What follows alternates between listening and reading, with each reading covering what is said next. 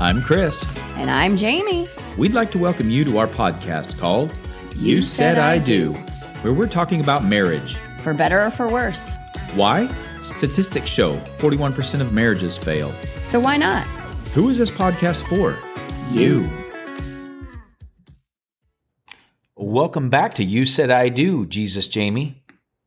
Well, you're just telling everybody my nickname, Christ Chris. Yeah, yes, I am. um, hey, guys, we want to share a, a little funny with you uh, about our little nicknames for each other. Maybe you have some some pet names. Can can we say that on on air or not? That uh, I'm sure there's stories behind that. But for us, um, and this just shows growth, I think, in our in our relationship in our marriage. So once upon a time, uh, you know, and I'm st- we're still have work to do. Obviously, we're not both secure connectors yet, but we're we're working right. towards that. So, but I used to refer to Jamie a lot of times when uh, I'd get the look. Many of you guys know what I'm talking about from your wives when you're about to do something or you've said whatever the case may be. Uh, you get this, you know, response from your wife, and I'd, I'd, call her Jesus. All right, Jesus, Jamie.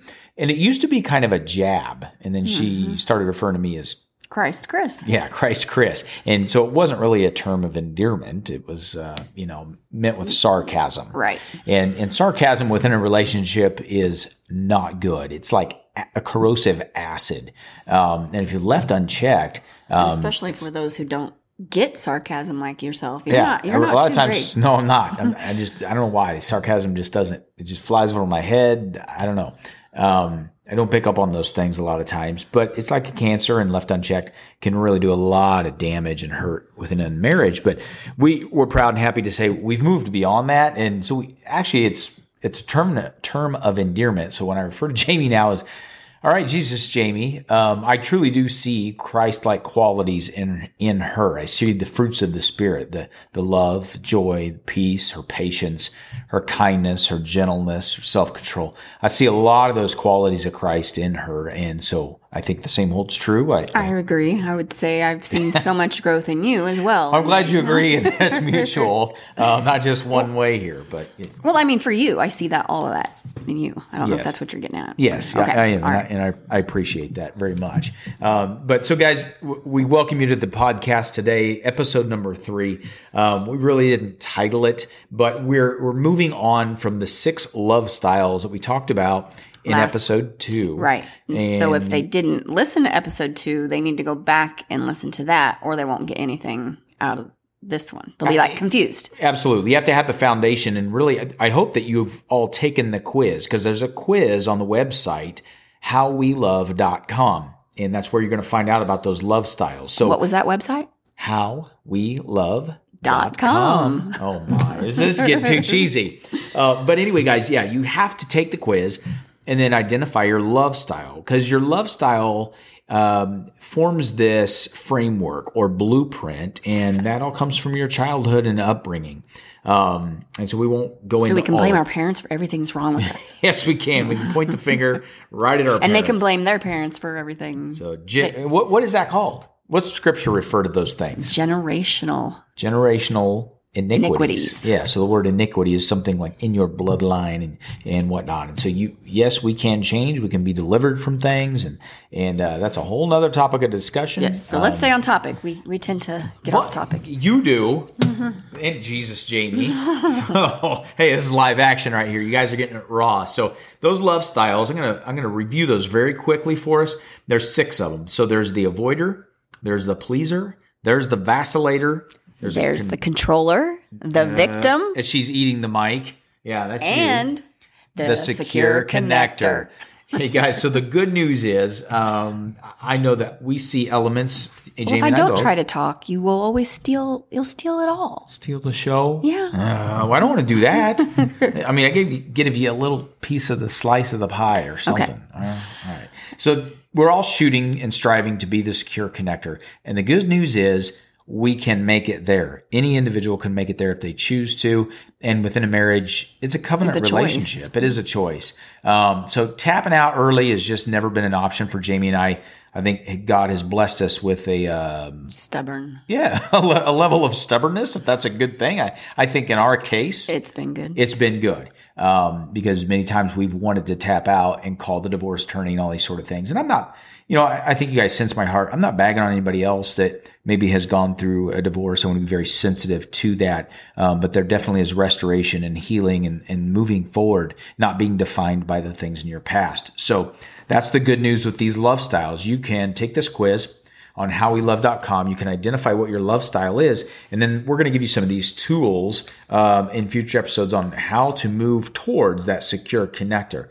But today we're going to move from the love styles and we're going to talk about core patterns. So, what happens when two different love styles say I do. We didn't even plan that, but that's just a look and it came out and it worked. Uh, so when those two different love styles come together and start a marriage, a lot of times sparks, there's resistance there. Not positive sparks, but. Yeah, but, but a lot of negative stuff. Putting and on brakes sparks. How do you fix that? How do you get through that? How do you wage through those things? Um, so anyway, these are, these are tools and practical things, but let's talk about some of those um, when sample core patterns when those two different love styles come together in a marriage. So the first we're one we're going to talk about us for an example. Yeah, we'll, we'll, go with an avoider and a pleaser. So here, let's break this down for you real quick, guys. Jamie, what what are your two primary love styles? My first is a pleaser, and right up there next to it, like came in very close second was avoider. So I'm a pleaser avoider,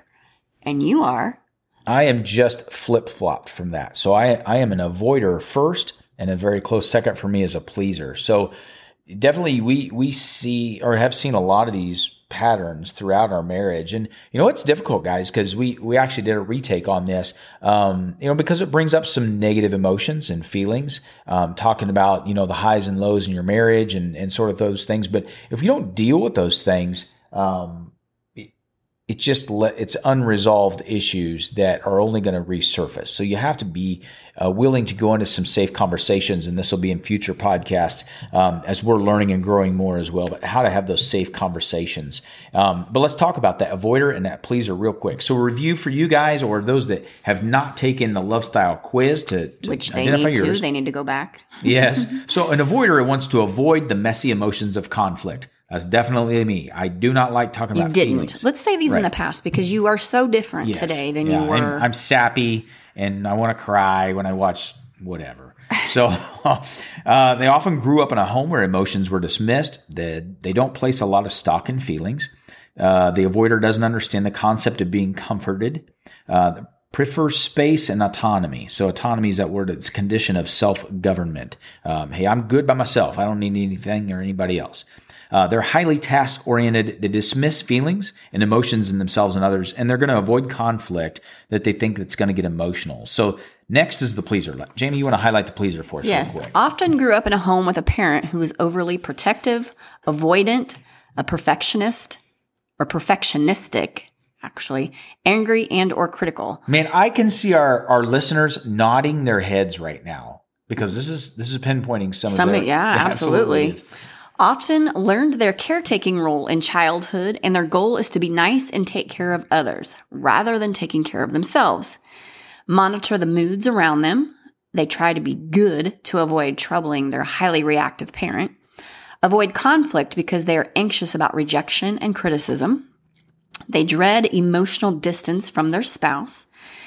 Can become resentful, which over time can dangerously motivate a pleaser to leave and they will attempt to fix conflict indirectly by doing something nice for you. Ah, so they hide it. It's it's a sneaky little thing to cover up, right? Right. That's what it is. Oh, I got you pinpointed now, Jamie. Yeah. As the pleaser. So all right, guys. So when these two love styles come together, it develops a core pattern. Now, a pattern is something, it's a cycle that repeats itself over and over and over. So if if not left or if left unchecked, uh, you're never going to grow beyond that. And so we're shooting for this secure connector thing. So here's what that looks like, guys. The pleaser is hyper vigilant and about disapproval and rejection. So the voider, they're annoyed at the pleaser's need for approval and, and reassurance.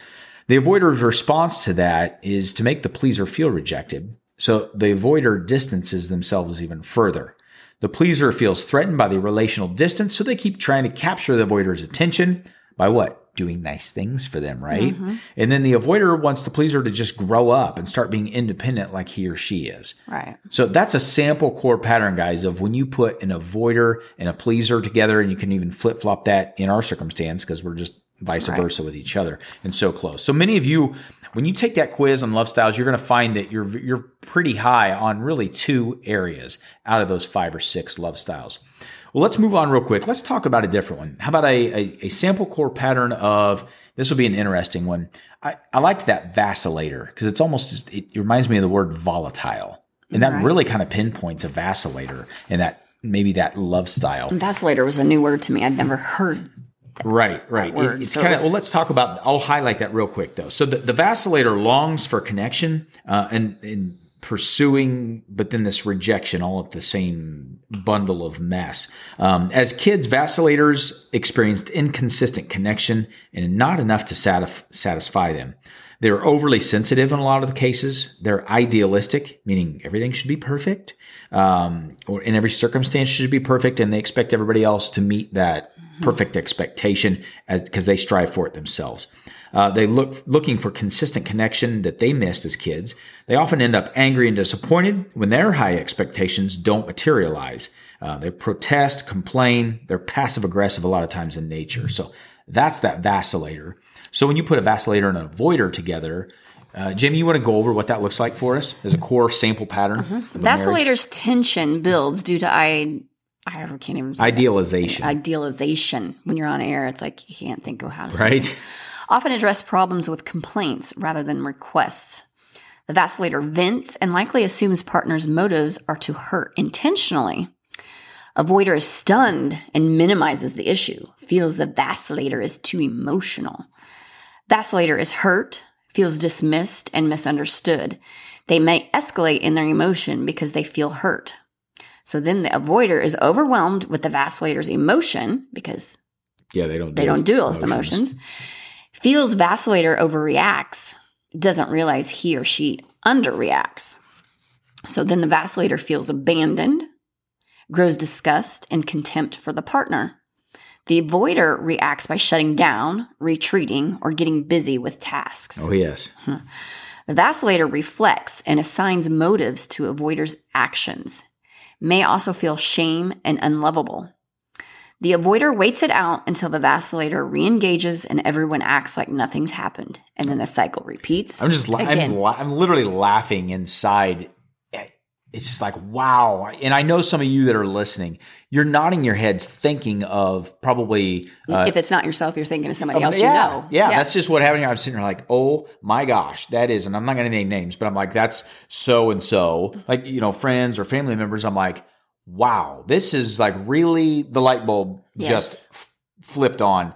And so I hope that you guys are recognizing some of these patterns in yourselves and in others. And that's why we want to ask you with this podcast to this is a ministry and we really want to see marriages grow from where Jamie and I read been. these, yeah, and have been and and through and still some of these things. I mean, they're so much a part of our lives growing up that some of these patterns will resurface when pressure and stress is applied. But we've learned tools and techniques and and learned to read one another. And it's like, whoa, let's really identify what this is. You know, it's John ten and ten. It's, it's the enemy. That's yeah, the enemy seeks to to kill, kill, devour, and destroy. But Christ came so that we can have life and what have it Have it more more abundantly. Absolutely. So you can look at your own lives, marriages, and say, you know, maybe you're in the thick of it right now and, and you're ready to, to tap out and hit that divorce bell or ding, ding, ding. Um, you know, we just want to encourage you. Don't do that, guys. Hang in there. You, you took a covenant and if you're not experiencing life more abundantly right now in your marriage, then identify it. It's who is it? Well, it's coming from the enemy, straight from the enemy, and that's his goal is to destroy the the fabric and the family The unit. Absolutely. So, guys, that's what we're here. That's uh, for. That's what we're about. Is to uh, spread the good word, give you tools and techniques and things that we can that we've learned and that we're still learning uh, to share with you and move through that. So, Well, I, I just wanted to add Yeah, in that there's 25 different variations on this howwelove.com website of the different oh yes, combinations, Combinations. of these core patterns. So these were just two very quickly, guys. You can go to the website howwelove.com. It's totally free. Take the love style quiz. Again, identify your love style first. And then secondly, then you can do this mix and match, kind of like a little game called memory. When I was a little kid, I used to play a game. You match, you match the mama with the baby, whatever, you know, Right. and, and that's kind of what the little thing is there on the website. It's kind of fun actually to just flip through that and names are going to pop in your head and, and be on your heart. So, um, guys, we want to share a couple of things with you here real quick. If you'd like to reach out to us, leave, give us some feedback, please. We'd love to hear your comments and feedback. Here's something that's pretty cool. We actually had two couples two one couple came to us personally reached out to us and then we had another uh, couple's names given to us um, that we could reach out and start uh, just connecting with them and ministering to them and you don't know how much of an encouragement that that truly is for us that we're headed in the right direction we're doing what god has called us to do and so we want to hear from you so jamie tell them how they can reach us right now They can reach us at our, right now we have an email and it's you said I do, which Yep. is the letter U said I do at gmail.com. Again, that's U S A I D I D O at gmail.com. that was very specific I'll, you know, and it's the letter u it's not y-o-u guys that's why I and the- spelled it out. I know, Jesus, Jamie. so, what's the second way that they can reach out to us, like maybe We have a we have a Chris and Jamie Chris Facebook and page. Jamie Beard Facebook page, so you can Stay tuned to the next episode. Yes Share it with your friends, guys. We'd love to hear from you. We'd love to hear from your friends, from your family. Uh, s- send us your stories. We want to hear uh, the feedback of what's going on out there. Until next time, you, said, said I I do. do.